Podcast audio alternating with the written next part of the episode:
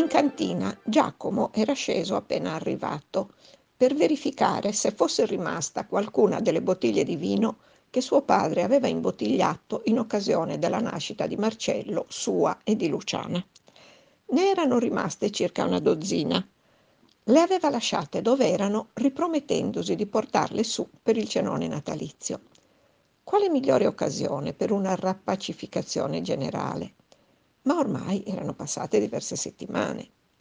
Incuriosito dal messaggio di Irma, decise di obbedire al suo invito. Mentre raggiungeva le scale per la cantina, notò dalla finestra che fuori aveva cominciato a nevicare pochi fiocchi nell'aria grigia. Speriamo che attacchi, pensò Giacomo. Nonostante tutti i problemi, non mi dispiacerebbe un bianco Natale. La porta della cantina si aprì cigolando.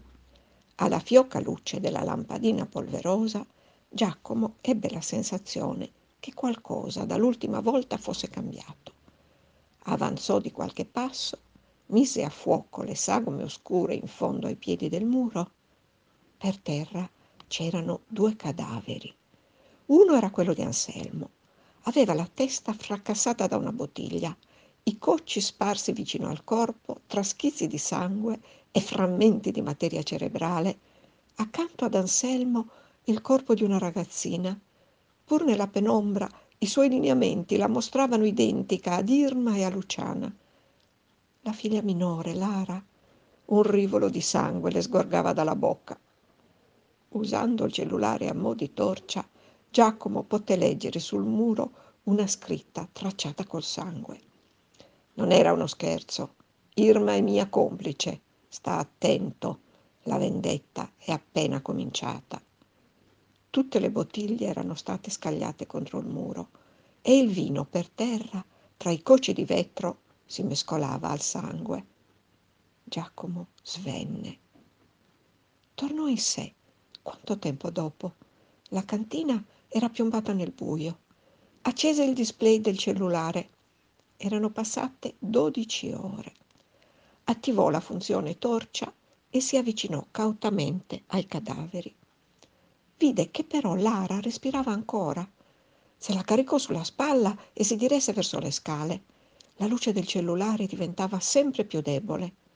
Quando, barcollando sotto il peso della ragazza, Giacomo riemerse al piano terra, la luce si spense. Devo cercare una presa e rimetterlo in carica, fu il suo pensiero automatico, ma non provò alcun senso di urgenza. Avrebbe chiamato i soccorsi dal telefono fisso. Dalle finestre entrava nelle stanze una luce opaca e lattiginosa. Il paesaggio intorno era immerso nella neve. Era altissima bloccava la porta, bloccava la strada. Giacomo sollevò il ricevitore del telefono, ma l'apparecchio era muto. Premette l'interruttore, ma la luce non si accese.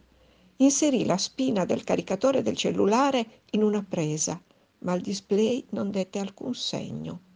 Fu allora che vide la scritta sullo specchio del soggiorno tracciata col rossetto. Sono stata io ho tagliato i fili del telefono e dell'elettricità. Buon Natale, Irma.